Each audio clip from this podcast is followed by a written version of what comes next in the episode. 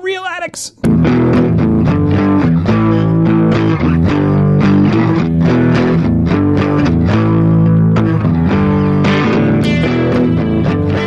Yeah! All right. Welcome to the Reel Addicts Podcast, a podcast about my oldest and longest running addiction, and yours too film. I'm Matt Flynn, my co host, Jonathan D'Ambrosio. Jonathan. Hello, everyone. Excited to be here. Can't think of a better co host to have this podcast with. So, this is a podcast. We're going to be focused mainly on individual films. That's going to be what we're looking at is individual films each week. We will do a deep dive into a film one of us, both of us, maybe even neither of us loves. We will talk about it. And at the end, we're going to tease what we're doing the following week. That way, you at home can hang out, watch a film, and then jump in with us. So that's the nature of it. And we figured we'd kick things off in our inaugural episode with a top five films of 2023. So, what did you think in general, sweeping view of 2023 film? Well, so first of all, I just want to say that I think this is a perfect way for us to start because you and I do have very different tastes in film. And this is a perfect opportunity for everyone to distinguish those two. Because I can't imagine any of our films will overlap, but I'll be very surprised if they do. I'd say it was a good year. It wasn't a bad year. Uh, the one thing I really enjoyed about it, and I get into this a little bit in my list, is that I felt like there were a lot of films that reminded me, and I'm grateful for this, reminded me of why I fell in love with film and like, and remind me of the feelings I felt when I started to love, fall in love with films. I had a tough time with this year personally because I found what you just described to be 2022. But forcing my hand to really dig and find my top five of this year, I realized that beneath the surface, there was a lot of stuff here that was pretty rich for me to mine. It might not have been my cup of tea go to year for film, but the stuff I found, my top five, I'm into. Yeah, I mean, it was a mixed bag. It's always a mixed bag. There are those odd years where things are, you just get a stellar year, like we've discussed 1999 again and again, where it just seemed like one after another film was really good. And then there are just crapshoot years what was your process for this? What did you do to kind of uh, suss this out? Were there films that you just said, I know I won't enjoy that, so I won't watch it? So there were films that I just could not get an opportunity to watch. So there are definitely some films that I wish that I had uh, gotten the chance to watch. So I feel like I've been irresponsible in a way because there will probably be two films that would have been on this list if I got a chance to see them. And then I just went with the films that I saw that I re- that really resonated with me and stuck with me, and that I enjoyed on both an artistic and personal and entertainment level. What do you want to do? Do you want to start or do you want me to start? We're going to start with five. We're going to go to one. The rules are if one of our films is higher up on the other's list, we just call it out immediately. We're not playing any games. Oh, we can't talk about it right now until it's high. No, we're not doing that. We're going to talk about it at once and we're going to tag team it. If you've seen a film great we'll talk about it if not it's going to turn into a sales pitch and we'll we'll question together we're going to ask some hard-hitting questions to just find out why it made the top five so you do you want the the first pick or I'll, I'll go with the first pick because I would love to. I just want to. I mean, listen, I love taking the lead. Um, and I want to save your number one just so I can have some initial shock for the last because I'm sure that that will be in store for us. So my number five, which again, going back to the fact that it was a year that reminded me of why I fell in love with film initially. My number five is Dungeons and Dragons Honor Among Thieves. Yes. Yes.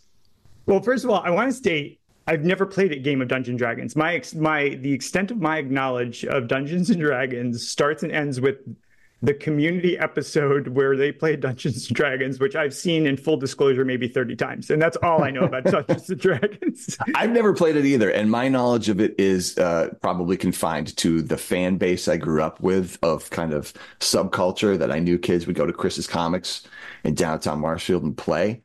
But I didn't know what it was or what it meant. And the only thing on top of that that I'm aware of is really what we've learned from Stranger Things. See, like that's basically I've learned it all vicariously through other pieces of pop culture. Yeah. So I think adaptations are hard, and adapting something like a game or a piece of IP like Dungeons and Dragons is particularly difficult. I mean, I guess you could argue that there's some uh, some freedom to it because you're not locked into a specific story, and there's a lot of stories to draw on because people have so many experiences with Dungeons and Dragons. But like, it's a game. How do you turn it into a compelling piece of of film? And I was really just blown away by, first of all, I went in with low expectations. I was expecting it to suck. And then I was just blown away by just the energy of the film. Like it's just made by filmmakers who obviously love the source material. They obviously are head over heels in love with Dungeons and Dragons and play it, but knew exactly how to adapt it into cinema or adapt it for cinema. And they just their their sense of fun is so it's so obvious that you're just having fun watching them do it. And the film is so clever and they just pull out a lot of really cool and smart and clever gimmicks that I appreciate it as a, a, viewer, as a writer, as a filmmaker, and, and I just found myself smirking throughout the entire film because I was like, they really knew how to go about this, and the cast is great, um, lots of fun, and they really live in those characters. And it's both it's ridiculously laughable but there's also tragic parts to it and lots of heart. And i was just really surprised by that and blindsided. I really hope there's a sequel because i think they gave themselves so much room to surpass the original with what they did. Because just Dungeons and Dragons, you're expecting dragons to show up at any moment. So I spent the entire film just like waiting for like the dragons to appear. And the filmmakers knew that and they played their hand beautifully because when and if or when dragons show up they just they just do it in such a smart way and in a way that you would never expect. And it's just like just one more piece of charming uh one more charming element about the film. I watched this because i had a feeling. I'll throw it out there. You did not disappoint. And i thoroughly enjoyed this. It reminded me of and this you may find this insulting but i thought wow, this is kind of modern day fun fantasy Robin Hood Prince of Thieves in a really fun way. If you know, Chris Pine knew enough not to pull a Kevin Costner and just kind of go in and out of an accent and be relatively flat and charming, but not really funny. Chris Pine's hilarious in this. Yeah. He, he it's so well cast and he does just enough to not be kirk. That's a difficult dance to pull because it's in essence the same type of character the same archetype fully. You are the guy who's smartass. They made i think jj abrams made in the star trek and i'm not a huge star trek guy but again this is very similar to that in that it was so good it drew me in to watch it. They made him more of a wise ass renegade. Yeah. so you do have these similar characters where they're wise ass renegades but there's enough differentiation between the two that I really appreciated it. Definitely. I, I, and it's just I would have never you know they've made I don't even know how many Dungeons Dragons movies they've made. I feel like they've made at least two before that have been just like flops or not done anything well at all. So it was just nice to see someone who was like really just swinging for the fences with the material some of the gimmicks, like the whole wand thing, where people can like how many times they like bring that back into the story so they can transport themselves to like other locations and the hither and thither, baby. Yeah, the hither and thither. Yeah. And then, um, and there also one thing I don't want to ruin because if anybody hasn't seen it, of the eight people that listen to this, if none of you have seen it, it has probably, in my opinion, one of the best and definitely the most unexpected cameos from out of nowhere. I was just very impressed with this all around. And the dragon part, like the dragon part, was just genius. Yeah, Without and the whole the, the capture, like the the, uh, the game that they're running through. Yeah, good pick, man. Good pick for five. I'm glad I watched it. There were a couple others that I was like, I think this is going to be on his top five. One I didn't even try. The other I tried and just couldn't. And if they're there, we'll we'll get to that. I can't wait to hear what they are. Number five, my number five favorite film of 2023, and I hope and pray you've seen this, but something tells me you haven't, is a little film called Sisu.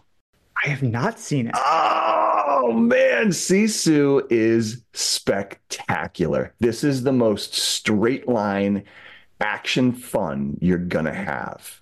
It's an English language film, but it's a Finnish film, and it's directed by Jalmari. I think it's Jalmari Helander. He did Rare Exports, which is a bizarre 2010 Christmas horror film set in Finland. So this movie, Sisu, is basically, if Quentin Tarantino had been born in Finland, decided he hated dialogue, and was asked to do a Rambo remake. The beginning of this, and it's so Tarantino influenced, it's out of control. Pulp Fiction at the very beginning, you get a definition of pulp, right? In fiction, they boom. Sisu comes up on the screen. What's it mean? It's a Finnish word that cannot be translated. It means a white knuckled form of courage and unimaginable determination. Bam. So we're there. It's chapterized, much like a pulp or a Kill Bill or any of these things. And like I said, it's very straight line. We're in World War II. I think it's 1944. The war's ending, and the Nazis have a scorched earth approach towards Finland. And the main characters, this guy, the actor's name is Jorma Tommila. And we don't hear any dialogue in this film for ages. We get a little bit of that that voiceover narration to intro it, but outside of that, you're just in this world and there's a lot of that like deep guttural like oh like haunting kind of tribal sounds. And he's just this badass. You know it by the look of him. He's dirty. He's a gold miner. And right off the rip he's panning for gold. He's digging and he hits pay dirt big time. So now he's got all this gold and he's on his horse and he's riding and he crosses paths with some Nazis and shit gets wild from there, man you had me at like just the idea of Quentin Tarantino making something about like a gold miner during the gold rush like I'm in like. For sure. It's a it's a western a Finnish western that's a revenge tale where again to Tarantino's love from Inglourious Basterds it's all about killing Nazis. Yeah. And, and it's it's just fun. The kill scenes, the first kill in this movie, you're just like, cancel my plans for the next 90 minutes. It's quick. It's it's under two hours. It might nice. even be a little under 90 minutes. It's a fantastic film, and you're gonna have a good time if that's your bag. If you're into things like that, don't miss this.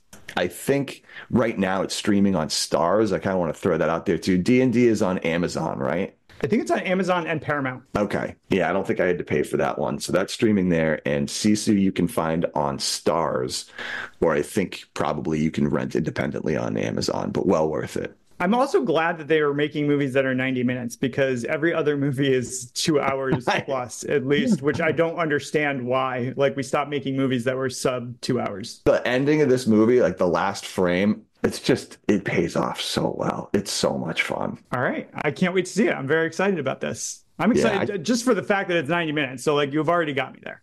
I'll, yeah. I'll already give it four stars. Check it out. All right, moving on. Number four for me.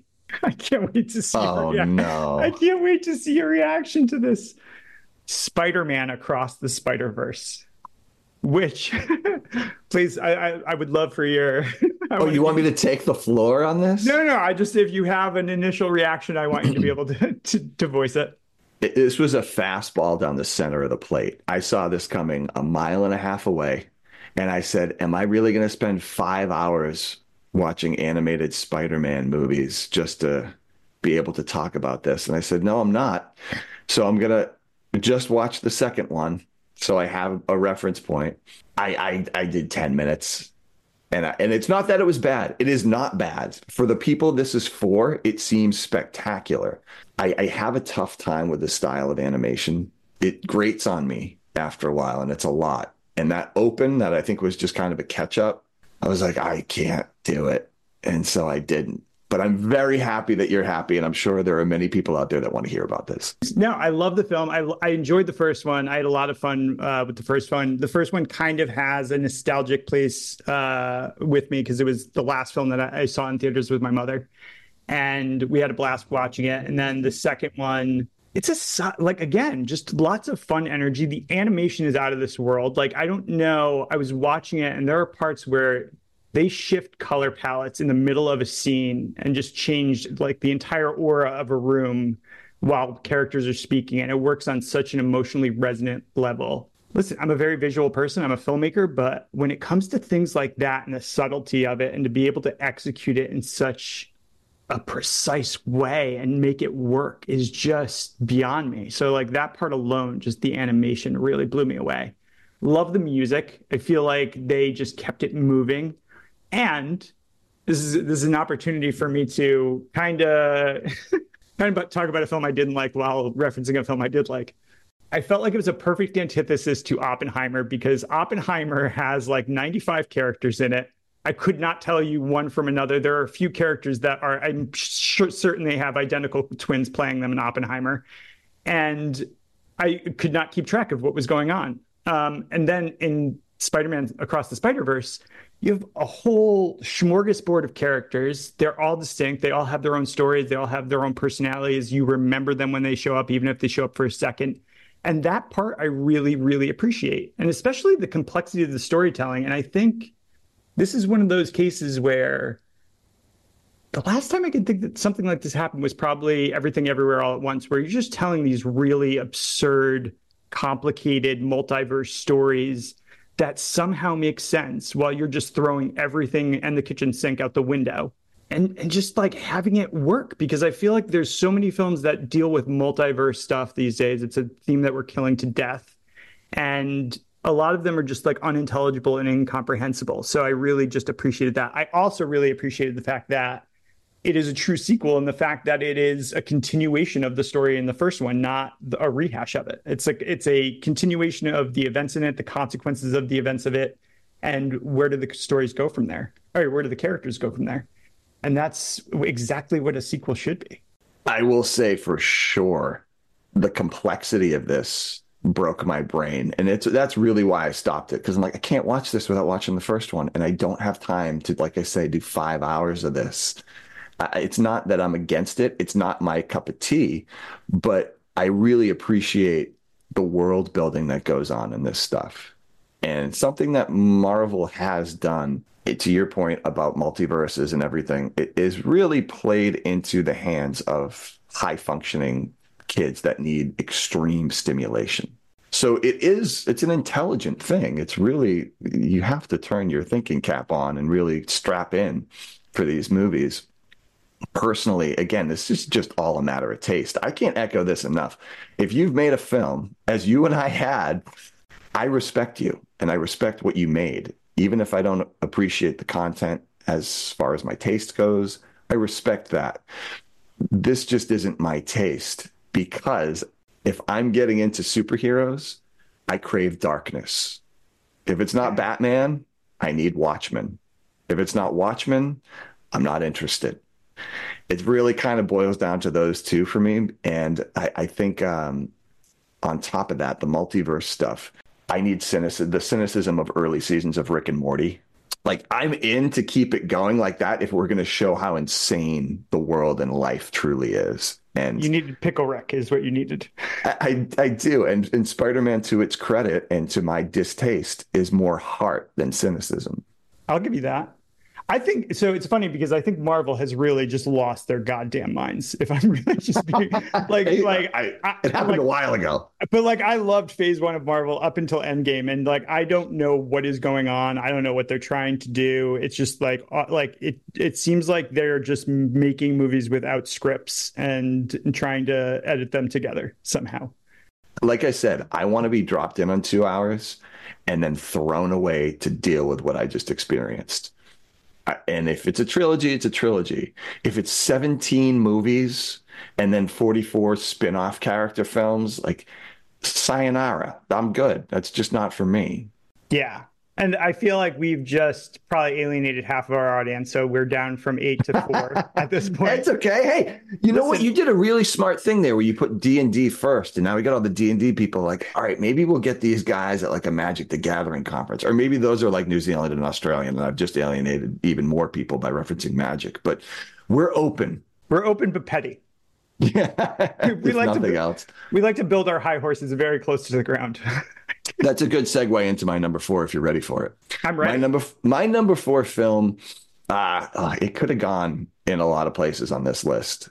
It's fantastic and deserves best director consideration across the board. It's a film from director Justine Triet called Anatomy of a Fall. I'm I'm really glad that you put this here because it's my number three, so we can go right into the number threes from Look here. Look at this! Look at this! So, oh, this is great news. I'm so glad you love this. The movie opens with the line, sorry, Somebody else says, It's okay. And then the question asks, What do you want to know? And this is over black. You know, it's a, it's a black screen open, and then we've got a tennis ball bouncing down the stairs once we we jump into wherever we're at, and a dog following it in this little chalet kind of cabiny sort of space. We notice off the rip that there is a woman being interviewed by another woman, and there's a little bit of tension in the air, not a ton. Uh, we find out very quickly that the woman being interviewed is a writer and that we're in her home. And suddenly, a steel drum instrumental version of 50 Cent's PIMP is blared through the air from upstairs. And it's revealed that it's her husband doing some work, but it's offensively loud. The women continue to talk and they laugh because it's an uncomfortable situation. And as they're laughing, and the lead, Sandra, is now interviewing the interviewer just out of a little bit of tension and uncomfortability, trying to make things okay. When they giggle throughout this, the music gets taken to another level and it's on loop. And it's one of the most uncomfortable things I've experienced in a film that isn't about something harrowing, especially out of the gate. This is a long movie. This is we're we're in for a two and a half hour ride, and believe me, it's a dry two and a half, but it's a really loaded, full, amazing two and a half hours of the complexities of life shown through the simplest of lenses. Spoilers are going to happen here. I think they should. I'm so glad this is three because we can spend a little bit more time on it. But ultimately, what happens is the little boy. We find out that there's a visually impaired child between these two the interviewer leaves. The little boy takes the dog who chased the bouncing ball down the stairs for a walk in the snow. We're in France. This is a French film. And when he returns, this is a spoiler, but it's right off the rip and it's a very early on inciting incident. So I'm okay talking about it. Dad's dead on the ground. He's in the snow at the foot of the house, which is has a very high crest. He'd been working in the attic and he's dead on the ground in a pool of blood. And that's the fall. And we're really having an anatomy of this fall. There's a, there's an inquest. There's there's um uh we we ultimately we start there. Like up to that point tell me what you were thinking and tell me how rich you felt this was. So it's funny because uh, just to cover that point, when the credits started rolling, I didn't know that it was two and a half hours. Like I, I literally, I'm shocked that it is because I feel like it flew by. Because you're constantly on the edge of your seat. There's con- you're constantly asking yourself questions. There's something else being introduced that changes the the dynamics of the story. But when the credits started rolling, I honestly was like, oh, I bet that was an amazing book that they adapted. And then I found out that it was not because it is a very rich story and it feels very real. Like you feel like you're a part of somebody's lives. Mm-hmm. And I was just blown away by that by that alone, just because it seems like such a robust thing that I'm shocked it wasn't based on a book. Yeah, this was a brilliantly written thing. And I believe Justine Triet wrote it as well. Yep, I'm with- so excited to see what she does next uh, because I haven't seen any of her previous work. She's made a few films, but the, from the critical reception, it seems like it's all kind of built towards this crescendo of her career. And I think moving forward, she's going to be a powerhouse. Hopefully, I don't know if you know. I don't know if you know any of the the outside of baseball stuff going on tell me she's not doing the next Marvel movie already. She, she's not doing the next okay, Marvel good. movie. So uh, she was the third. Uh, this was the third film directed by a woman to win the Palme d'Or at the Cannes Film Festival. The other two were Titane and then The Piano by uh, Jane wow. Campion. And so it's it's like it's I feel like there was probably a 20 year gap between at least a 20 year gap between Jane Campion and then Titane, and now it's been a couple of years since Titane came out. So but when she, when Justine accepted, Triet accepted the award, she said some things that were critical of the French government and shared some thoughts on some things. The French government did not like it. And when it came time for Oscar consideration and submissions from France, it was not the film that they sent to be submitted as eh, Best International Feature. They sent another film, which was The Taste of Things. They sent a. So wait, Oscar consideration. Who sent this? Who? I think there's a actual like panel of like in, like of I think it's a somebody on like a uh, the Arts Council of France or the Arts Council of whatever country that determines like what they're going to submit on behalf of their country. That's insane. And, Yeah. and to be honest, I, if if Oscar, if the Academy Awards had any balls at all, they would say, you know what, you got it, France. You, if that's what you want your country to rep- be represented by, we're going to do it. We should have done anyway and nominate this for Best Picture because it should be. It's it's nothing to do with the foreign film. This is a Best Picture of the Year contender. Yeah, I mean it's French, but like there's a lot of I, I think like 50% of the dialogue's in English. It is. It bounces back and forth. This is going to be a, a great thing to watch. If um, I, I know a lot of people, specifically women that I've been friends with through, over the years, it's been a very big cultural norm now to just watch even English speaking things with subtitles. So if that drives you crazy, folks, but you you're with somebody that needs it, this is going to be a nice happy medium because we go back and forth between French and English so often. It is a good thing to have the subtitles on for. Yeah, and there's just there's just a lot to it. I again again like reminding me of things that I love about movies last year. This was definitely one of those movies, and I I remember feeling while watching it, I just needed to get to the end to find out w- like how it was going to end and what the resolution was going to be, and if it ha- because I could not see any way out of it that would Mm. satisfy me. And so I was just like, I need to know, like, what, what's, how is this going to play out? But at the same time, I did not want to get to the end because I didn't want to know the truth about things or find out where characters were going to end up or any of that stuff. So there was this like internal argument that I was having where I was like, oh, like, I don't want to finish this film, but I need to. And that was such a compelling thing to feel. And not many films get you to feel that way. No, they don't. And it's interesting that I had the same reactions and yet a very different experience with the length of the film. You, it flew by for you. I felt like I was there for four, four hours and 10 minutes Yeah. and not in a bad way. It's just, I'm so rigid and uncomfortable with this. The, one of my favorite things, if not my favorite about foreign film, specifically European, almost across the board, is that they'll set up a wide shot. They will give you no music to manipulate you or to ease you into things or to help you along the journey. And you just have to sit in it. And to have something like this, where it's revealed throughout everything that happens, ultimately she's charged, right? So now she's on trial. She says at one point to her lawyer very early on before the indictment comes down for her, she's realizing what he's asking and she just stops him, says, Stop, stop. I didn't kill him. And the lawyer says, That's not the point. The dialogue is so well written and such a critical attack, not just on the French government, but the legal system for all countries. I found very similar complexities and problems between their legal system and ours. Yeah. And I also found a lot of differences that I'm like, my God, this is how they do things over there. Interesting. But this should be critiqued. These are things that the very nature of the government being critiqued and its response being what it was is an indication that the government needs to be critiqued. It's this strange kind of feedback loop, which makes her right and makes this film that much more powerful. Yeah. And I, I do think I agree with you. I think it's a film that everybody should watch. And I think it's a very important film, especially right now in this in this time of the world. And it's funny because while I was just kind of considering my thoughts on it, I, I, one of the things I was like, it. I learned a lot about myself while watching that movie. Like it just, mm-hmm.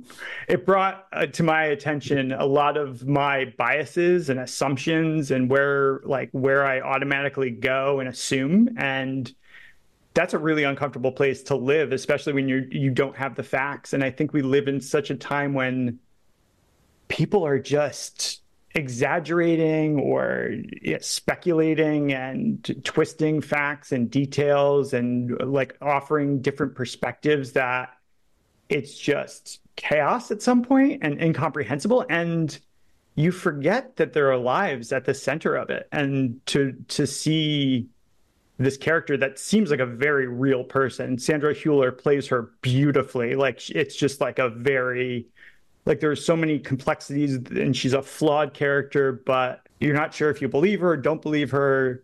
And again, the lawyer says she doesn't it doesn't matter, but it's just yeah, there's just a lot of things that are brought into question. And I think that it would be really important for people to kind of recognize that.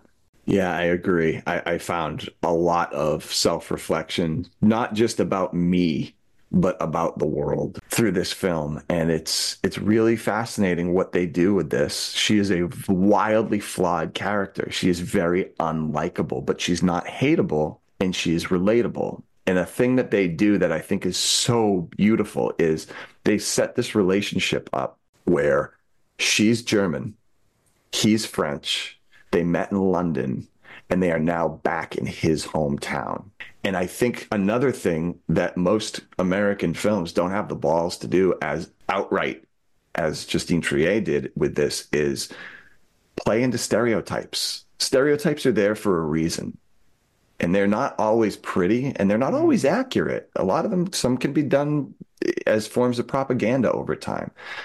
But she made the Frenchman very, da- very hard on himself, very emotionally, just kind of raw, passionate, frustrated. I've known a lot of people in my travels and just personally from France that have that. And she made the German woman, Sandra Hüller. Is it Hüller or Huller? Either way, she that's a career performance. It's phenomenal. But she made her very Germanic.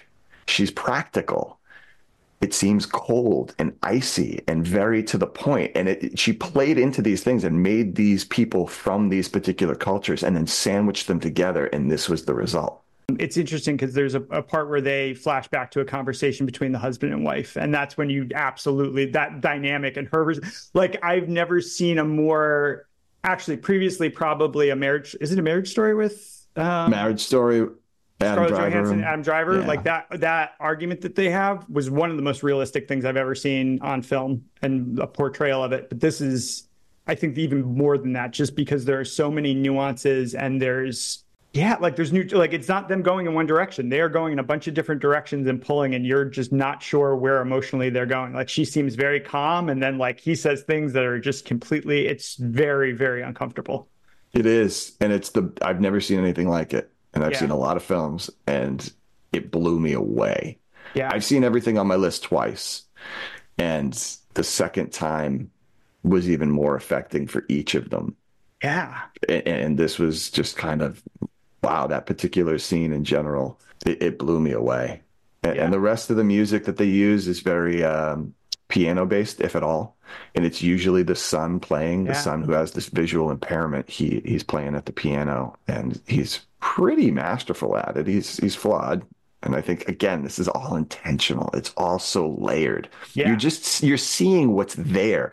Nothing's written on the nose. nothing is just force fed. But when you have these discussions, you really figure out how rich this film is. It's amazing. Yeah. There were two comments you made in the beginning that I wanted to go back to. One of them was you talked about the opening shot with the ball going down the stairs, which just as a uh, admiration for foreign film where we like lose it and uh, i feel like american filmmakers don't go to this level of detail is they did so many different takes of that ball going down the stairs just because she wanted it to be just right and fall in just the right way and like again it being anatomy of a fall and you had called out like this is that fall but i also afterwards thought about oh i also feel like it's a different kind of fall metaphorically for the main character's just arc and like just her public perception and and uh, reputation. Like yeah. I feel like it's a commentary on the cancel culture. It's a commentary on all cultures right yes. now. Everything yeah. across the board. That's there for sure. And I have my own issues with cancel culture, and she really points in, in a way that makes me feel like they're justified. There's that, and I don't think this is spoiling anything. There's a part of the trial where we're like discussion notes with his with the victim's therapist come into play and like how he is talked about or how he talks about his wife and it's oh. she she even makes a comment where she's like you know that's if you if you brought my therapist in here to have that conversation like of course i think that's a safe space where i can say like these things but that's not the whole story that's just like what i say when i'm angry and it's so interesting that we live in a world of sound bites and little clips of things. And those are the things that we base our entire opinions on. And I fear the day that anything in my life is like taken out of context and put onto a public platform because like that is that is terrifying because I think the truth is so much more interesting and complex than that. I agree. I fully agree with that. And oh my God, that scene is just so so her Germanic character being very cold, so to speak, if we're using that adjective, and I am, it makes her unlikable in certain regards as a romantic partner. But it's so advantageous when she's on the stand because she's able to keep a cool, calm, and collected head when I honestly can't think of a more savage depiction, inaccurate depiction portrayal of a, for lack of a better term, prosecutor. Right. It's so frustrating. And I've been on juries and I've seen some really interesting stuff where they just go for attacks. And in film, obviously, we see depictions of this all the time. This is unlike anything else I've ever seen as well. And she's able to maintain a cool head and you believe it because the character is so rich. Yeah the the the prosecutor you're talking about is like a like he is a snake. Like he is just oh. like oh. I I've not disliked a character that much in a very long time. It's not about justice. It's not about thinking or it's about which side are you on. He is out to prove she did this. And yeah. everything he, he says is slanted towards or manipulating his side of things. And they're out to prove she didn't. And it's it's so fascinating and i don't know a better way i think i think a really cool thing this movie does is let us know too that like what is the alternative we yeah. don't know. We don't we, know. we don't. And the, and like it's so funny because i think everyone believes that there's only one truth in the world but the, the, the, actual reality of it is there are multiple truths and they can all be true at the same time. And that's a very difficult it's a very difficult pill to swallow for a lot of us. Yeah. Um, and the thing i think the thing that bothered me about that character i feel like we're dwelling on this film but it's definitely worth talking about is that the hypocrisy of there are so many times when he goes out of his way to just paint a picture with his opinion and like just paint the facts in a certain light. And when there is a, a, a witness that is sharing their opinion, he just like go like attacks them. He's like, "Well, that's just your opinion. Like you, that's just the, the, that's not true. That's yeah." And I'm just like, "Oh my god, that's what you've been doing the entire time." And that's how they win because the goal is to win. It's not to be right. It goes back to that quote where she says, I didn't kill him. And he says, Well, that's not the point. That's the indictment on this whole system. It's not the point. The point is winning. And when someone's life is in the balance, injustice is at play. It's it's so complicated. And yeah, just to close it out, it, it's not an easy watch, folks, but it's a worthy one. And I, I think there's a case for this to be anywhere on this list, including number one fantastic film. And I'm so stoked. Not only you saw it, but that it was three for you. Yeah. So we can move right along into your number three right now. we can. And I would like to say it's going to get a lot easier and things will be much easier to discuss and talk about. Turns out it's not. Number three on my top five of 2023 Yorgos Lanthimos's Poor Things, starring Emma Stone and Holy Mackerel. Did you get a chance to see this? I did not. That is one of the films that I did not. You told me you were going to see it know, yesterday. I know, I know. I oh. like I, I did not get the opportunity. Oh my god. Okay. And it's right, I, listen. I, no one is more regretful and and and resentful of this than I am. I actually went for round two yesterday. There is so much to say about this film. Previously, he's made some strange stuff. I've only seen The Lobster. I've heard a great deal about Killing of a Sacred Deer. Um, so you kind of knew what you were getting into, that it was going to be offbeat. Certainly the trailer portends an odd experience. But what we're dealing with basically is a Frankenstein story. This was a novel, and the novel was set in late 19th century Scotland. One of the charms of this film is that I don't know where I am. I don't know when I am, but I'm pretty sure where and when I am is in a dimension that doesn't quite exist. Because you are in this very uh, it's not Elizabethan, it's it's I don't know. You're in the you're you're in this time period of corsets and dresses and top hats and very proper kind of um, UK living. But the the sky is just a vanilla sky and it, there are these bizarre kind of floating devices everywhere. It's very strange, and at the center of it is Willem Dafoe. Willem Dafoe, the great, amazing, never disappoints Willem Dafoe, is um, a man of science. He has a laboratory or a surgery, as he calls it, in his home. And the opening scene in this film is underscored by it's not the the composer who did Under the Skin, but it sounds very much like a very haunting Under the Skin score. And you have this vibrant colored, well dressed and coiffed, stoic Emma Stone just slowly falling off of a bridge into water. It's just this really jarring opening scene. And the next thing you know, we're in black and white. And Emma Stone slow pan over in her back. She's at a piano and she's hitting it with her hands and her feet. And you see something's wrong. Like she's she's she's literally not there. Like it's as though she is wildly developmentally challenged. And we learn slowly that Willem Dafoe's character.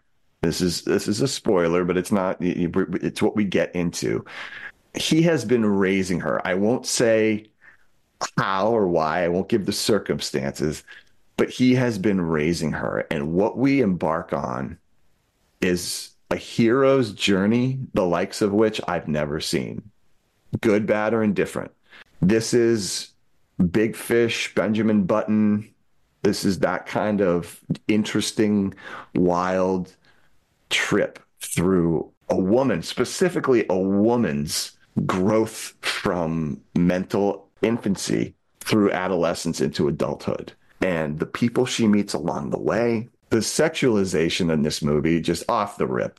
You can't, I, I can't believe I've gone this far into it without mentioning it because it's really what all people will see a lot of people with trauma issues, and this is a trigger warning film. I've had lengthy conversations with people, specifically a close friend yesterday who was set off very understandably by a lot of the imagery and a lot of the themes in this film.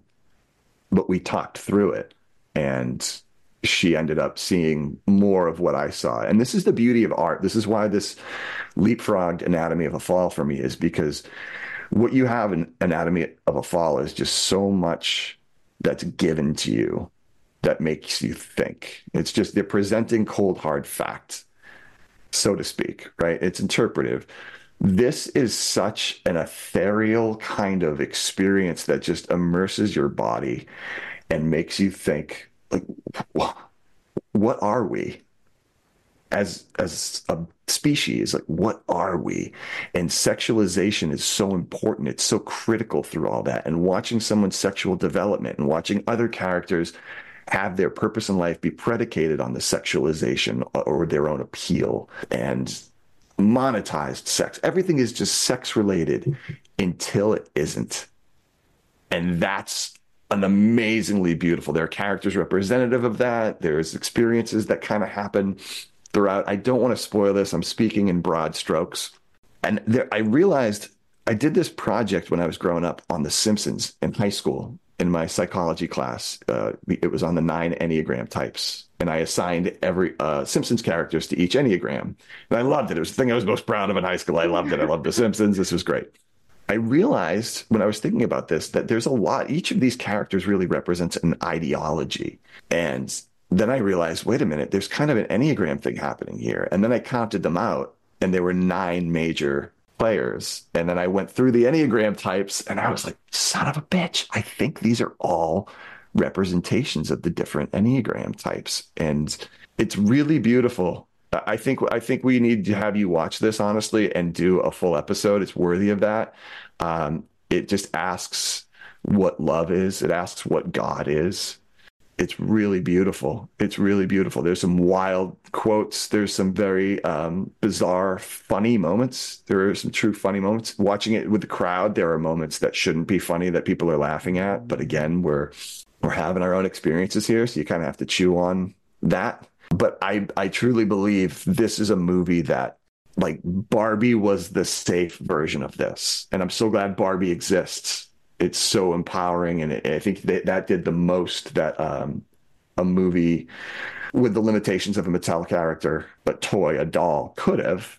There's some really beautiful stuff in there. This goes to such a deeper, darker, sinister, but more truthful to the world journey for a woman. I'm super glad to have seen it. I'll see it again for sure. I, I love him as a filmmaker. I mean, if there's anyone that's truly an auteur, like in this day and age, he is certainly one of them. The Lobster came out of nowhere for me. The favorite was yeah. all, like the favorite. Oh, the favorite. Yeah, I never saw it.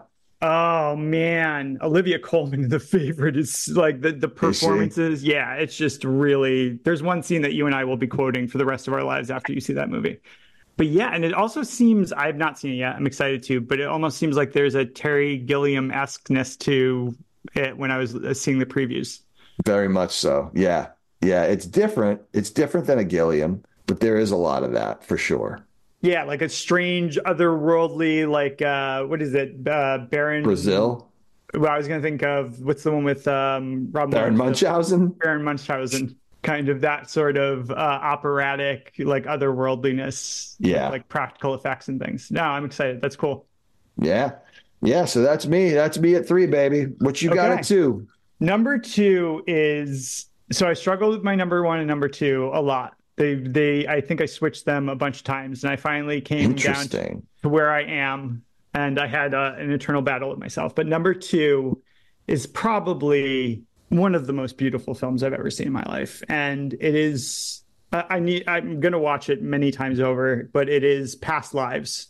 It is such an understated, beautiful film about two people just just to give you the background of the plot two kids in korea are friends when they're younger she immigrates to the united states they do not talk to each other for years he finds her on facebook like 12 years mm-hmm. later and it's just like how their lives play out it reminded me very much of the before series without in any way being derivative of it. Just a truly beautiful film and the thing that really amazes me i mean the the photography the editing the music it's all very uh, it's just a really beautiful film. And it captures that sense of missed opportunities and long lost loves uh, in a way that no other film or uh, that I've seen has captured. And it does it with so much silence I don't know how they did it because so many of the scenes are just characters standing awkwardly awkwardly with each other not knowing what to say or not saying anything at all and it's just so beautiful and so human. Yeah, it really is. This is a a special movie. I think what I found most appealing about it is having grown up in a culture of Disney and happily ever after and and over overly romantic stuff that's like this is how it should be this is what love looks like this is what it all is about this is a movie that really shows you what real life is when it comes to love. Yeah. It's it, it's kind of the antidote to the Disney stuff we grew up on, where it, it doesn't have to always work out in this beautiful fairy tale way to be moving, to be beautiful. Like sometimes letting go of something, an idea that you had, is just as beautiful, if not more, than attaining it. And it can set you free like it's there's a freedom to it. I didn't leave this movie feeling sad. Agreed. I, I, I, felt motivated to just kind of accept circumstances. It's, it's a very spiritual film as far as love and the understanding of what it means to uh, get what you want romantically, quote unquote, or not. There are many times where I just felt like I was eavesdropping on the lives of three people that I had no business eavesdropping with because they just are very fully fleshed out characters, having very there's one scene where we come into a bedroom with one character wrapped around like a man wrapped around a woman in the most like awkward clumsy way. Like he's like a monkey wrapped around a tree like in bed. And um it's just such a candid moment that i could see being in a real relationship but you never see in film. And it's moments like that that really bring it to life. There were a couple movies this year I watched. That was probably number one that I, I texted Court, Court Dunn, good friend of ours, and I just said, I, I think I just saw the most Court Dunn film Court Dunn's never directed. And it was interesting because he's like, you know, he had his his thoughts on it. And I'm like, this is this is your your wheelhouse, man. And I thought about you too, anything and Anatomy of a Fall, because you're so in your writing, which you know I love, you're so predicated on looking at the underbelly and the difficult parts of relationships. Yeah. And that's what's interesting for me as an actor. That's what's interesting for me as a writer. Um, I really appreciate that as well. So yeah, I, first of all, I appreciate that. And anyway, being associated with this film, I'm honored. I'm I'm curious as an actor like, what were your thoughts on that the performances, it reminded me of like a Wong Kar Wai film in some ways, where like in the mood for love, where they're just standing facing each other, sitting with each other, and it feels so like you could just feel the energy in a room. And I just don't know how you do that as an actor. Like, I don't know how you can say that without dialogue or portray it. Like, it feels like the internal life of those characters is really palpable on the screen. I think we all have those people. We all have them. I have one named Erin Fowler. Erin Fowler is awesome. She's great. I reached out to her on Facebook five years, 10 years, maybe more ago, and just said, Hey, I don't know if you remember me. You moved away in fifth grade. But up until that point, you were the smartest girl in our class and I was pretty smart and always trying to chase you and was really competitive and it was because I was pretty crazy about you and like it was this it was that if they they never re- it was kind of this right it was this and she wrote back she's married with kids and a family and doing well by all accounts it seems great. And she just it meant so much to her. And we had this great back and forth.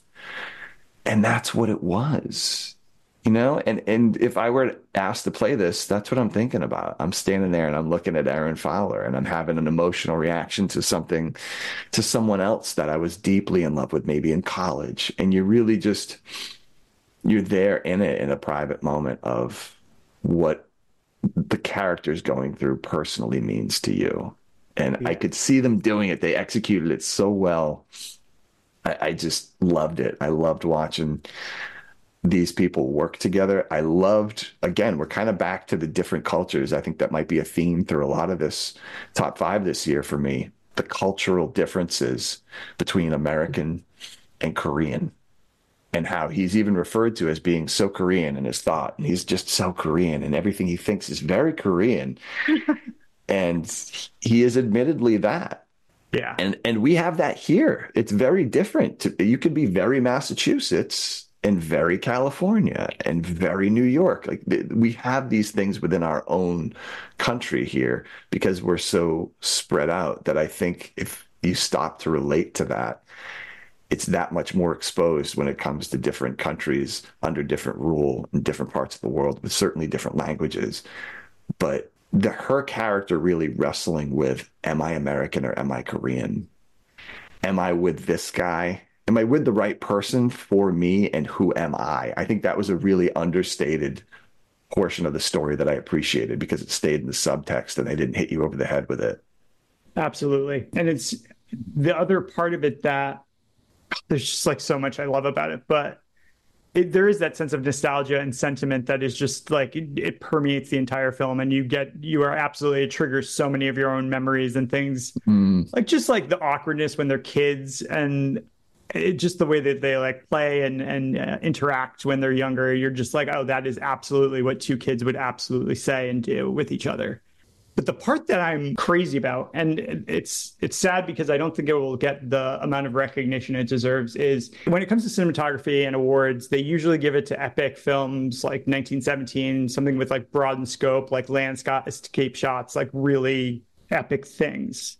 And it's sad because i think this film probably has the most like just from start to finish there isn't a bad frame of photography in the entire film. And it's all mm-hmm. mesmerizing i mean there are shots where it's just a puddle on the ground and you're just like in like for me i felt enthralled by it.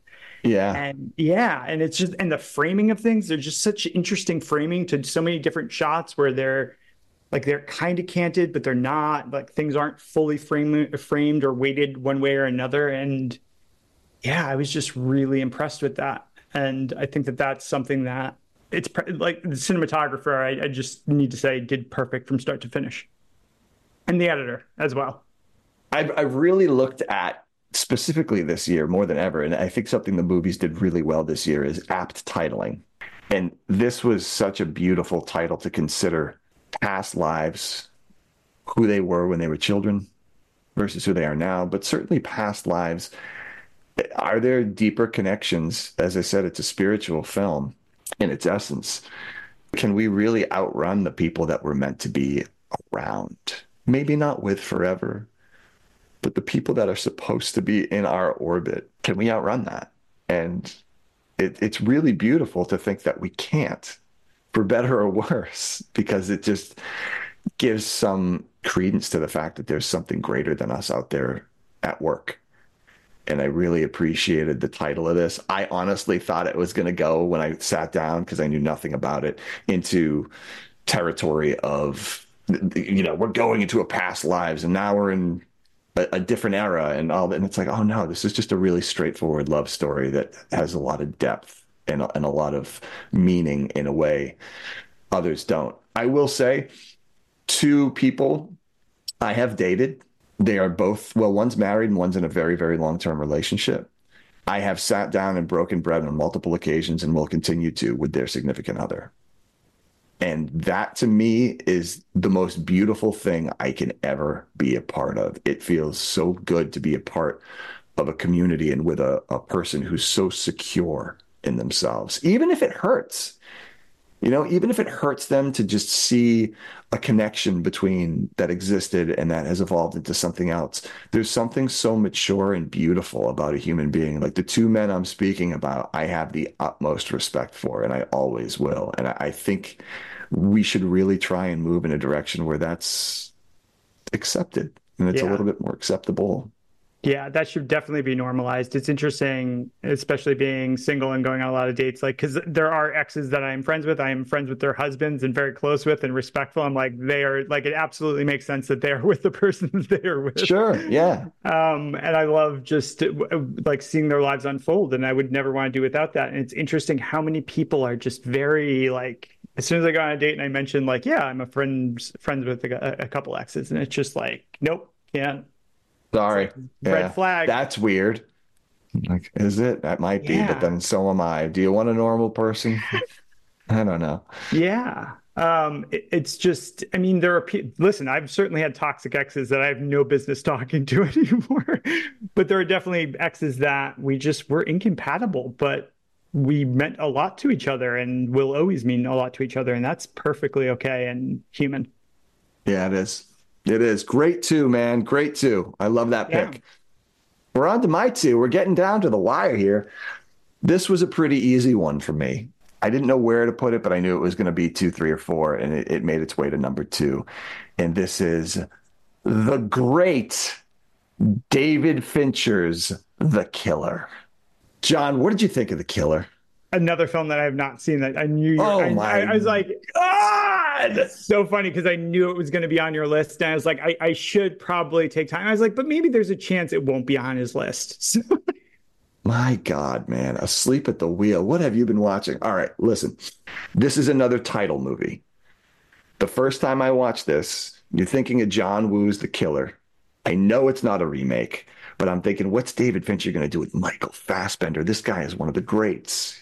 This is just such a beautiful pairing. I can't wait to see. And when I sat down in the theater and I watched this, I left confused. I didn't know what to think of it. I was just, I, I was, uh, that wasn't really what I was expecting. Maybe I shouldn't have expectations, but when you're dealing with somebody who's just nailed it for so long, like David Fincher, you have expectations. I watched it a second time and I'm like, this movie is unbelievable. First of all, the opening title sequence in this movie, you're going to love this the, the, the Netflix comes up immediately. Musically, Trent Reznor and Atticus Ross are back doing the score. Musically, and this frenetic, just kind of wave imaging of different ways close up that people kill. And in under 45 seconds, I think, the opening title sequence is done. It's just, it's your shot literally out of a gun into this thing. And then you're just, bam, you're hanging in Paris in a WeWork space. And it's so fascinating. The first line of the film is it's amazing how physically exhausting it can be to do nothing. And what we learn very quickly is for 17 minutes, the first 17 minutes, he is just sitting in a room in Paris and then going for a walk down the street to get a sandwich. And he's in an abandoned WeWork space. And the social commentaries about where we are societally, globally, it's not just the US. I think this is a very uh, intentional satire on where we are at globally, much like Fight Club was too. But it, this is on a 2023 scale. It's very interesting. And he's just talking. It's voiceover narration that he allegedly recorded lying down just to sound kind of apathetic. And he's on a job waiting for someone to show up that he's to kill. And he has all of these ideologies, the philosophies he has. He tries to bill himself as a stoic rather than a cynic. But it's ironic because there's so much cynicism in everything, everything. The justification of what he does, he gives it all the metrics of the people that are born every year, die each minute, do all that stuff, and then just says, Nothing I've ever done will make any dent in these metrics. It's just a justification of these things. And so we're hanging with this guy, and it's like, so wait, we're not going to watch him just killing a ton of people? This is weird. This is kind of weird. He has an iPod and a, a work mixtape playlist that he hits. And every single playlist that he has, first of all, it's called a mixtape. So we're kind of dealing with this generational gap that's he's using advantageously. A lot of thing people think oh, I'm older, I don't understand the way things are now. He's using this advantageously, and it's tongue in cheek. He's it's a mixtape, but it's his playlist. Everything's the Smiths. Every playlist, every song, and he doesn't really call that out. He doesn't mention them by name. He just he just listens to the Smiths nonstop, and Morrissey is just kind of oh, like these these vocals that are really moving and deep. Finally, the guy shows up after he's given us all these ideologies and how he's never missed Ted Williams batted 344 career. That'll get him into the Hall of Fame. I'd be batting a thousand if it wasn't for an Italian mobster that choked on a ham sandwich or so. You know what I mean? Like he's just, you don't miss. Uh, uh, this is how you don't miss. I'm going to tell you how the sausage is made. This is the ultimate sausage is made film. He's got this high powered rifle. He's across the way.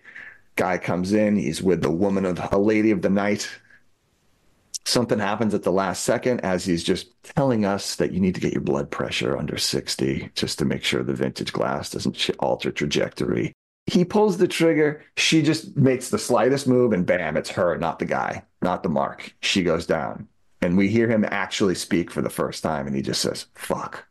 And that's the inciting incident.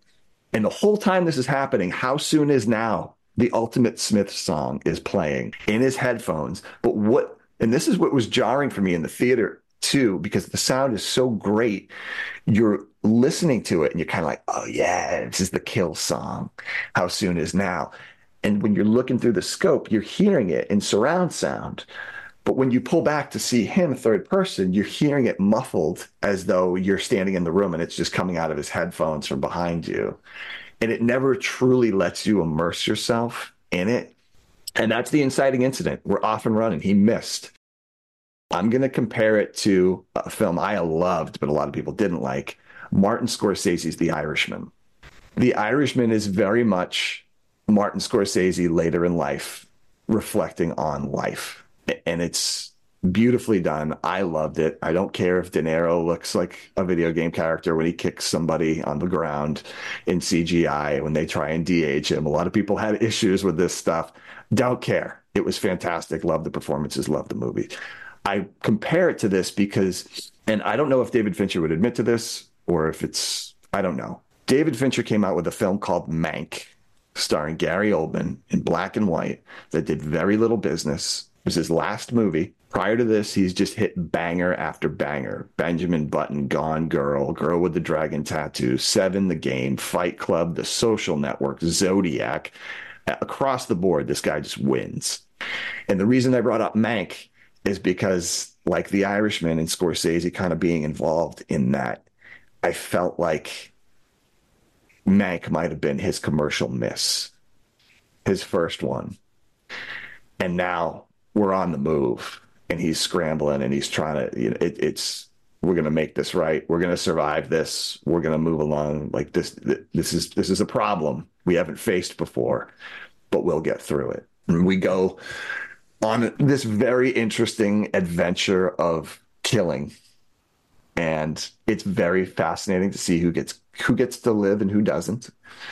It's very fascinating. It says a lot about class, which I think is a huge thing that more movies are starting to really point out that all of the things in life are distractions all these hot button issues these these things the talking heads can't shut up about are distractions from the biggest issue at large which is class it's a fascinating take on all of this it's it but it's also fun it's only it's something only fincher could do and i was uncertain of it at first You get to see, he takes you on a wild ride from Paris to the Dominican, Louisiana. He gets off the plane in Louisiana. The voiceover narrations throughout. And he says, New Orleans, hot, humid, a thousand restaurants, one menu. And it's just hilarious. You're like, yeah, that's Louisiana. And everybody loves that one menu. But yeah, that's a great line. He's got the writer from Seven back with him for this. Um, it's based on a graphic novel. And, and I know he just, they, the two of them took it to another level. Without having read the graphic novel, I'd imagine they punched it up to just be even more uh, of what it was originally. Can't say enough nice things about it. Pissed you haven't seen it. If you have any questions, now's the time to ask. I'm, well, first of all, I'm you've sold me. I think that the only thing that was dissuading me from seeing it is because I know if it isn't out already, I don't think it's out. A movie that is very similar to, which is a, from a director we both love, Richard Linklater, has a movie called, coming out called Hitman and I just did not want to see them so close together. And I feel like if I want to see anyone's take on Hitman, it's Richard Linklater's and not David Fincher's. But I'm going to, since you've sold me on it, I will watch it. I was turned off by Mank. Uh, I'm glad to hear that he's back on his game. I do love Fincher. I wasn't crazy about the girl with the dragon tattoo, but it, I mean, it was great. It, it, was good. It wasn't just. I just was expecting more based on like the foreign film that had come, the foreign ad- adaptation. I love characters that are just he sounds like Rust from True Detective or um, Tom Cruise from Collateral, where it's just like hitman, like just kind of like very deeply like philosophical, like existential almost characters that see the world through that lens, which I always yeah. enjoy. It's fascinating. I will also say, uh, David Fincher has never missed with me, including Alien Three. I haven't seen Mank and the only time I've just been really underwhelmed is the girl with the dragon tattoo. So I'm with you there. That just it wasn't for me. I think I had larger expectations and ended up preferring the original, the foreign film. Yeah, yeah, yeah he he's back. He's back. Yeah. He's, he, he never lost it. I think he was just out there doing what he wanted to do, and and he gets to. He's David yeah, Fincher. yeah, he does, and he is. Man, that man is a genius. It's just yeah, brilliance. Okay, I'm watch it. watch it. I will. Yeah, you should. I be. will. Okay. All right. It's getting aggressive here. Hey, you, you moment of truth stop, for you. You should stop watching films about killers. I think you become aggressive. All right, we're down to number one. Moment of truth. Number one. I can't wait for us to talk about this. I know you haven't seen it. I guarantee you haven't seen it. I'm going to be so upset that you haven't seen it. And it's a film that I love. It's a film that is just epic and human and timely and just touches on so many different genres. It is Gareth Edwards, the creator. Have you seen it? This was um, with Dungeons and Dragons and Across the Spider Verse, the third of the movies that I was like, ah, I know he's going to have this, and I didn't see it. Well, you should have seen it. I should have. I should have known, but I didn't. Yeah. So uh, the creator is uh, the premise of the film is it takes place in uh, the future where um, there are artificial intelligence has basically become a faction of itself, and there was a possibly violent act that they are responsible for that has divided humans from uh, robots and AI. So there's a war going on for people hunting these AI beings and the one person who created all these AI beings. And so it, it's just like an ongoing war. And Denzel Washington's son is so good. like First of all, you Lo- saw loved him in Black Klansman. Loved him in Black Klansman. He's, he's, phenomenal in Black Klansman. He's phenomenal in this. Um, yeah, it's just a really solid movie. So Gareth Edwards, for those of you who are not familiar, he's done. He did Monsters, which I, I somehow ended up picking up and watching without anyone telling me to, and it just blew my mind. Such a beautiful film. No one does sci-fi like this man. After that, he did Godzilla. Then he did uh, Rogue One, which Rogue One is uh, by far, I think, the, my favorite Star Wars. Did he do Rogue One? Yeah, I think for my money, it's the only watchable one that, I, and, and not just watchable. I adored it from the outside of the original three. Yeah, man has a background in special effects. Like he worked on the like uh, like visual effects on a bunch of films. That's when he went out and did his own film the monsters and he he and he did all of the visual effects himself. So they are seamless in monsters. Or were at the time. It's been a little while. And this film delivers on the same level but there is no distinction between special effects and reality. Like I feel like he brought me into a world where I could feel, touch, and smell like everything that was around me. And for you to bring me to such a like sci-fi based environment and have me feel that way is really just uh, a spectacular act and feat in and of itself. And it's an epic story. There's a lot going on. There's a kid in it who is so good. She's a, a fantastic actress. Um, John David Washington is sent to uh, destroy a weapon that is created by, by AI. Ends up being this kid, and he is has a moral quandary about where he is at that point in time because this kid has information that he wants, so he can't destroy it right away.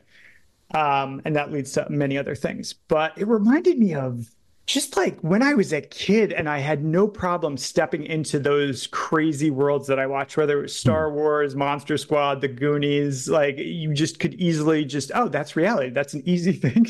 like that could happen tomorrow. And I really just enjoyed being reminded of that. One of the things I love is if you can bring me to a world that is unlike anything I've ever experienced and make me feel human emotions on a very deep level, that that's like the kind of storytelling that I love. So you got to watch it. It's fantastic. Well, I will watch The Creator. I will give it a go. Damn, number one. Wow. Number I was one. really hoping I knew better. I knew better, but I was like, if there's a world in which we have the same number one, wow. But we don't. Ah, moment of truth. My number one film. And this is unimpeachable. I never wavered for a second. This is the only perfect film I've seen this year. Jonathan Glazer's The Zone of Interest. I have not seen it. And I'm, that's a, that one, that and Poor Things, I'm the most ashamed of. Those were the two films that I really wanted to get to before making this list. This movie, first of all, Jonathan Glazer started in the early to mid 90s as a music video director and continued on that trajectory. And along the way, since 2000, has made four feature films. That's it. They're all 10 out of 10. In my opinion, they're just, I will go and see Jonathan Glazer at any point, anything he does. He started with Sexy Beast in 2000. And I think it was 07, he did Birth with Nicole Kidman. In 2014, maybe 13, 13, I think he did Under the Skin with Scarlett Johansson. These movies are just well worth your time artistically. Uh, I'm sure we'll do at least one of them on this podcast. But the zone of interest, I, I think it took him about a decade to make. This is another. Uh, I'm kind of bookending my my five and my one. It's another World War II picture that couldn't be more different from Sisu. This is unbelievable, and it stars Christian Friedel and Sandra Hüller. So she's doubling down on two of my top five this year. Right. She is having a hell of a run in 23. Yeah. And they play Rudolf and Hedwig Höss. This was a very high ranking Nazi official in World War II and his wife. They live in Auschwitz. The first three minutes of the film is a black screen with the most haunting kind of undertone music playing. It's very uncomfortable. Again, we're an uncomfortable watch. We're just listening to this music, feeling it. At home or in a theater, you feel it. And then there's this kind of like light-hearted tune that starts to play over it, but it's slowed down, so it is in itself kind of haunting. And then they layer some bird chirping in, and I believe I hear at the end like just light off in the distance gunshots, nothing that pronounced. And when we open, we actually see this beautiful, not sunny, it's kind of a, a dark day, cloudy, but it's beautiful countryside lake with this family in swim trunks and they're hanging out and they're just having a picnic. And eventually the girls go and forage for berries with mom. And the boys are roughhousing and kind of throwing each other around and getting a little like pissed about it in the water. And then they leave and there's a fight in the car on the way home. Beautiful car shot um, with the kids fighting with each other. And they go home to their house, which is abutting the main concentration camp in Auschwitz. It's the most affecting film I've seen in a very long time. Um, we never go in the concentration camp. We never need to. Right. This isn't a movie about how horrible the Germans are. This is a warning about what we can all become in the wrong circumstances. I won't say that this film is intended to give the Nazis empathy. I will say it is intended to give them humanity and to make us really look at the fact and something that I've always believed in that each and every one of us are in the right circumstances capable of the most generous humane act the world has ever known and in the wrong circumstances the most awful monstrous act the world has ever known. I think that's what it means to be human. And this really takes a look at life through that lens. And everything is just again we're back in these foreign film wide shots where we're looking at this beautiful property and sandra Hugh, uh, Hüller's character is really just proudly showing her mother all of what she's accomplished and what she's done and they're they're getting things shipped into them from houses of Jewish people that they've pillaged. Every they have a, a Jewish housemaid. She's pretty cruel too, but not again. We're in a wide shot for this. It's not this like in your face tight her being mean. It's just she's very very cruel from afar, and she's very entitled. A lot of the entitlement that goes along with this stuff uh, is really beautifully under the microscope of people in general. They've come become accustomed to a lifestyle. There are certain lines that make you think that at one point the people that they're pillaging from and the people that are in the concentration camps were far more affluent than them than they themselves. And now well now this is we're entitled to this. Now it's our turn. This is our life. And ultimately rudolf gets uh, he's done such a good job with auschwitz that they're sending they're transferring him. And Hed, hedwig refuses to go. No, make it a part of your stipulation that we stay. And in true Glazer fashion, he does this wild thing where throughout, and you don't really know what's happening. He intercuts, not often, but a few times, with this heat thermal imaging camera um, where it's just black. It's not Predator because it's not color, but it's if Predator only saw black and white kind of thing. Mm. And once in a while, we'll cut to this, and it's a young Polish girl who is working for um, the Underground Federation, all these the, the the people that are doing the resistance, I guess. And she's putting her life in her hands to quietly go around and place food, little fruit, pieces of fruit and things where the Polish will be working, the Jewish people will be working the following day, just to give them food.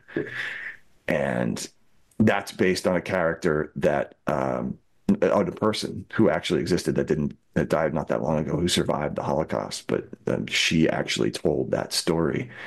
And this movie, by by its end, is just so haunting. And again, it, there's nothing on earth like it. I have no interest, by and large, to go and see a World War II film, even though my top five would state otherwise but you will never see anything like this. And it's one of the most important films I think you could ever see just to take a look at where we're coming from in an effort to try and stay away from where we're going. Just as you were describing that, that's just like a ha- like just the concept of that is haunting alone, and hearing about that. And I thought you did a beautiful job of of presenting it. I'm I'm terrified of watching it. There's definitely a part of me that's terrified of watching it. And I think Anatomy of a Fall very similarly just holding a mirror up to reality and seeing like what we are and are not capable of is just very it's a hard thing to sit with and a hard pill to swallow. And that's my interests. I don't want to watch a biopic. I'm sorry. I don't i don't need mar i, I want to watch i want to see and feel and hear stories about what we are capable of at our core both good bad and otherwise. Yeah.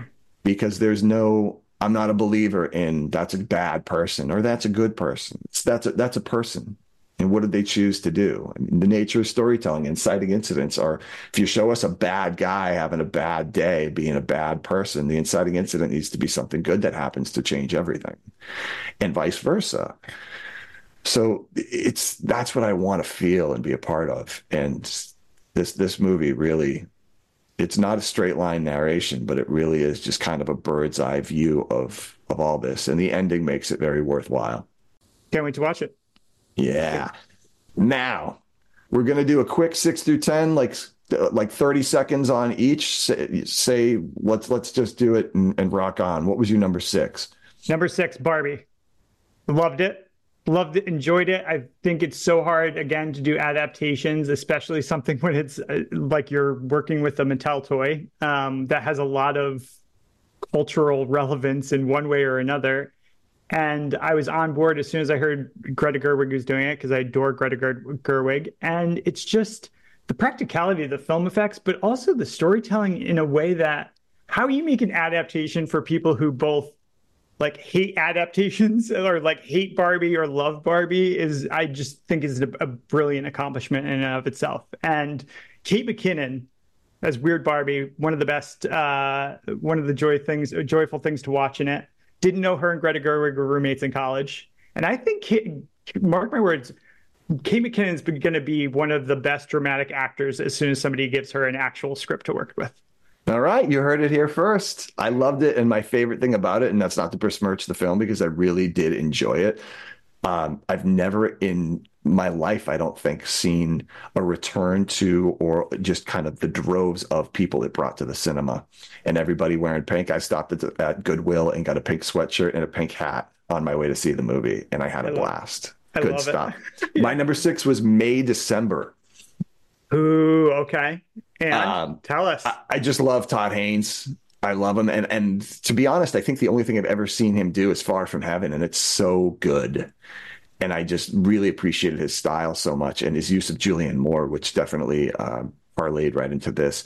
It, Julianne Moore and Natalie Portman do such an amazing job in this film. I think the male actor got his. He's he's been getting a lot of love, and that's great um, forgive me, I don't even know his name, but he it was a wonderful job. But these two, especially Natalie Portman, it's based on the Mary Kay Letourneau story, okay. but it's loosely based. Again, we're talking about things like like the Hosses in Nazi Germany. It's loosely based on this. They're not they're not worried about sticking to the thing. They're just telling a story that's like inspired by this. And it goes in some really great directions. Uh, it's a it's a really difficult but powerful watch, and I really enjoyed it. Yeah, I'm looking forward to it. I love Julianne Moore and and Natalie Portman. I can't think of two better actresses to be working together, so I'm very excited about it. To win, yeah. Seven. What do you got? Number seven, Mission Impossible: Dead Reckoning Part One, which I think, okay, for my money, is the best Mission Impossible film there. Like, actually, Rogue Nation will always be number one, but like to be the number seventh installment in a series and be as creative as it is and energetic and just fun and have all the plot twists that they have and the tension. Phenomenal. Love Chris McQuarrie, love the stunts. And the fact that I found out they shoot those movies without a script. Did you know that? No. I did not know. What does that mean without Chris a script? Chris McQuarrie and Tom Cruise come up with the set pieces so they know the big action sequences. And then Chris McQuarrie, almost up to the day of shooting, will, will be tweaking pages to make pieces connect and then give them to the actors that day. And it they, works. Yeah, it really it works. works. I, I don't know how. Love the entire franchise. It's my favorite franchise, I think. I was under the um, misunderstanding that Regal 4DX was their version of AMC's IMAX. And so I booked tickets to go and see that. And it's basically a four banger on a hydraulic roller coaster ride that was just throwing me all over the map. I was with my friend Taylor and shit was flying out of her purse all over the place during the movie. Every time a car crash is coming, you're extra tense because you know you're going to be in the car crash too. Tons of fun. Uh, they keep making them. I'll keep watching them. and they will this summer, right? That's part two yeah. or next? Uh, I think it's next. Okay. My number seven, Talk to Me. Talk to Me is unbelievable. This is um, directed by these two brothers, the Philippos, Danny and Michael Philippou. Forgive me if I'm mispronouncing it. They're YouTube guys. They make a lot of YouTube content, high end YouTube stuff. This is their first film. I think they're Australian. The film is Australian and it's out of this world creepy. My skin was crawling. I think it's the best horror movie of the year. Yeah. And, uh, it, it's, it's affecting and a lot of fun. Yeah, it's my number 10. Um, so we can spend a, a minute on it real quick. But I think that going back to what I was, that feeling I was explaining, again, the things that I fell in love with the film during Anatomy of a Fall was I watching Talk to Me, I had no idea what was going to happen next. It was making me squirm. It was unpredictable, which is exactly what you want a horror movie to be. Like you do not you do not want to be able to anticipate where it's going next. I love the way that they ended it. I thought it was perfect. They did exactly what they should have done. The acting stellar, and there's that sequence where they're. I think you're gonna know the montage sequence where they're going like back and forth at a party, and there's the mm-hmm. music playing, and it's edited to perfection, and it's like, it's it's both terrifying and fun to watch, and I don't know how you do both. Yeah, they took a page out of Ari Aster's Midsommar for their opening, where it's just kind of like, oh, you're in it. Oh, it's crazy. Oh, what's going on? Oh my God. And it's just you're off to the races. And and that's the way a horror film should be made. Yeah. Very well done. Yeah, it's gonna stick with me. I'm definitely gonna be thinking about it. I feel like the last movie that kind of left not as the the other one's the gift, and the gift will be haunting me until the end of my life. But this has had a very similar effect where it, it stuck with me for days, and I could not get it out of my head. Joel Edgerton's the gift. Yeah, yeah, that's a good one. All right, what do you got for eight? Number eight, the holdovers. Okay.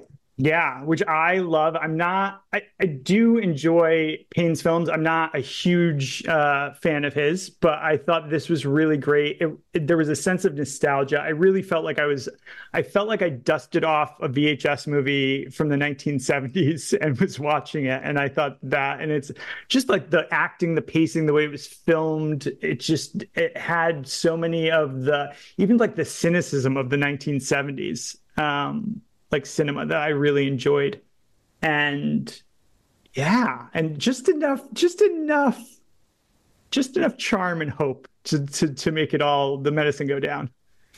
Yeah, yeah, I liked it a lot. Uh, wasn't one of my favorites of the year, but I really enjoyed it.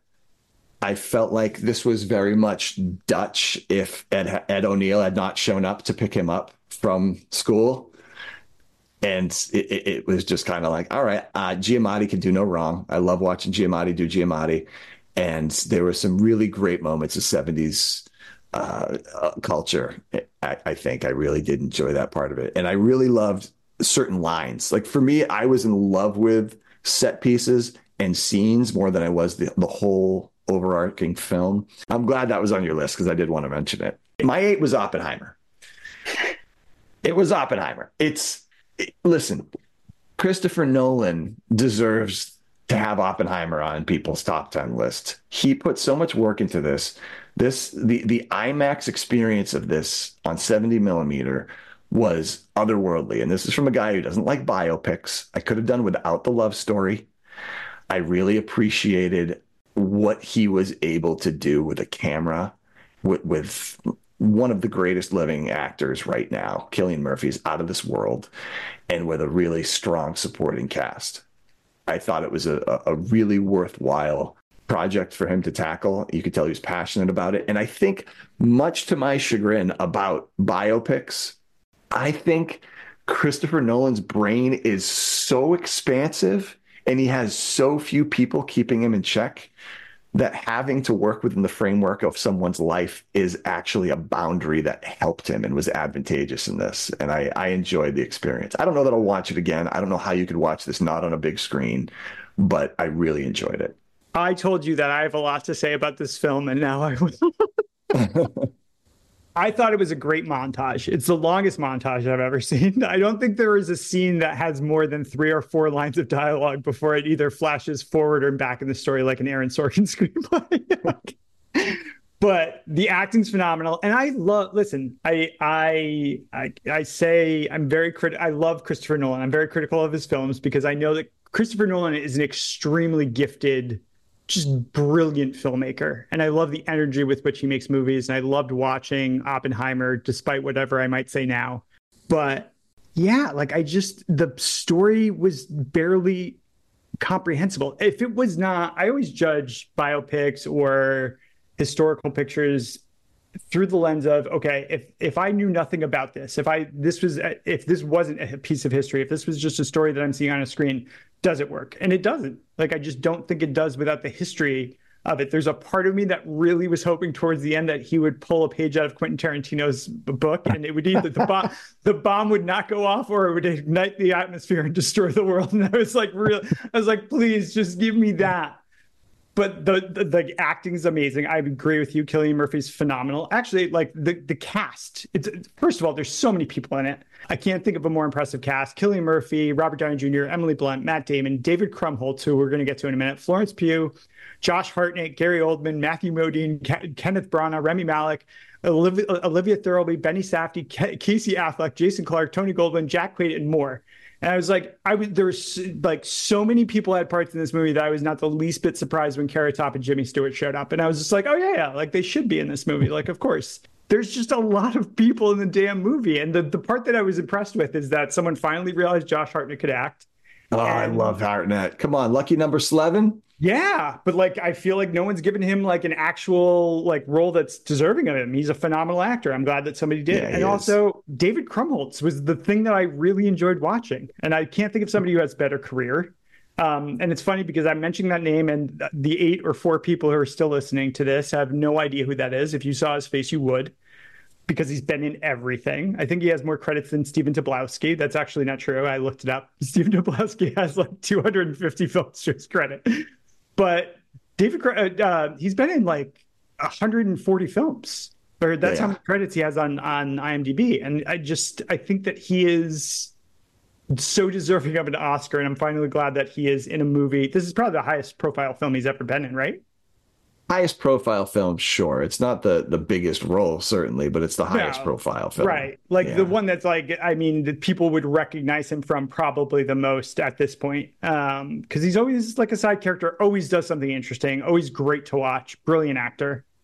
Um, and I'm people are certain that it's going to win the best academy, best picture at the Academy Awards, and I'm certain it's going to, if for no other reason than then half the Academy has walk-on roles in the movie. like, Right. I, I, I, I will, I will step off my soapbox now. No, you had a strong reaction. This is uh, so the, the person I was talking to about Poor Things last night that had the visceral reaction to it. It's like, this is what art is supposed to do. It's what it's supposed to do. You had a visceral reaction to a thing. When the box came out and it was the most hated movie of 2009, I didn't think like, oh my God, I'm in the movie that has the most hated. It's like, no, this is great news. People aren't indifferent about it. They hate this movie. So I think it's a good thing that you had a reaction like that towards it. What's your number nine? Uh, my number nine is Bottoms, which if you haven't Oh, seen, I have. so I great. have. You know So that great. was that was that was it was a, a close race for my tenth spot. okay. Um, it didn't end up getting it, but I really appreciated it. Yeah, I felt like it was. I've not seen anything like it. It definitely had. It's funny you mentioned Quentin Tarantino when you were talking earlier, and I felt like like the level of violence in Bottom sometimes reaches Quentin Tarantino levels. And yeah, like I don't know. It feels like it's a parody or a farce, but it also feels like a traditional high school movie. So it's somehow somewhere in between, and also something entirely different and original. Yeah, I thought it was lesbian super bad, and I really dug it. I was kind of like, this is this is what it should be because again, kind of like Poor Things, we usually get these heroes' journey tales with men. Yeah. And I want to see what it looks like through another lens because that's an interesting story to tell.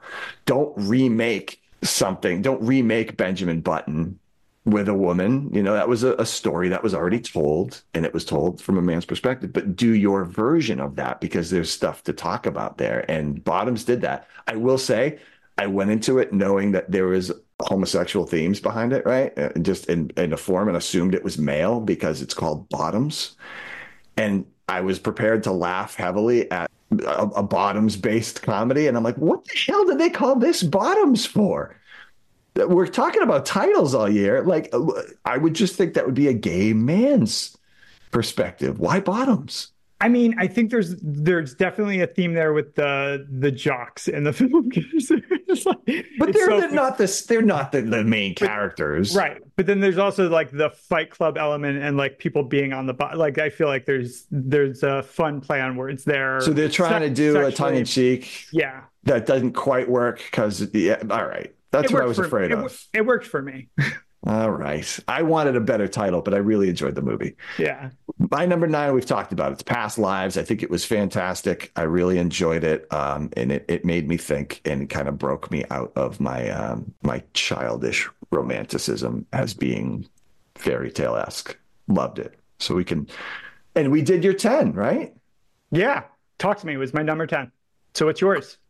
My number 10, I'm glad we did your 10 because it's just important to get to what's probably the best film on any list so far this year.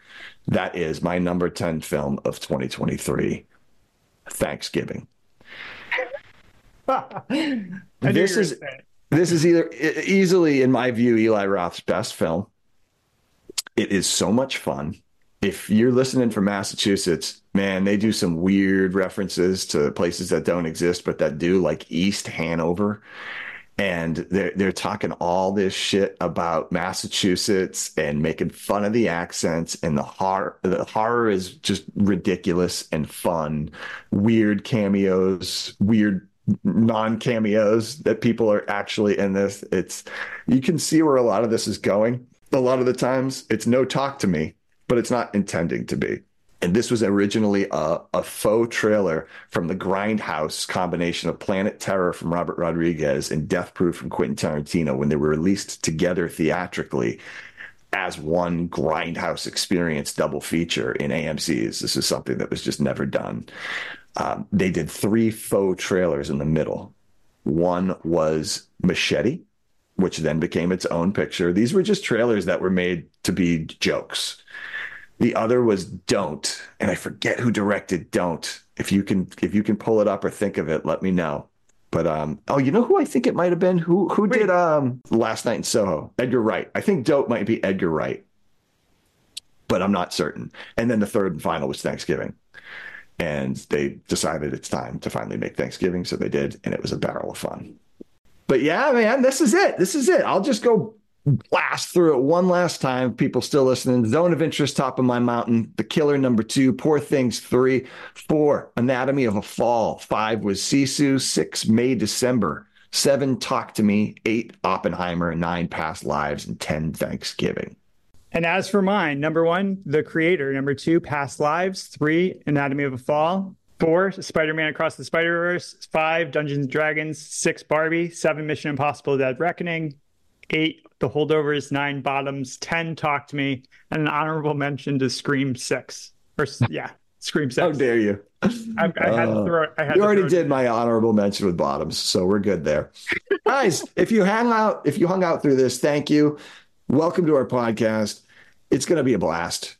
This isn't yeah. going to be what we do. We're going to be a lot more focused on one film per episode, and we're looking forward to having you. So thanks again for being here. John, thank you for helping make this possible. Thank you. I'm just excited to be here. I think this is a perfect way to kick things off and show who we are and how we do it. And then we'll get into the real fun stuff from here on out. Right on, my man. Much love to everybody out there. Thanks again. See you next week.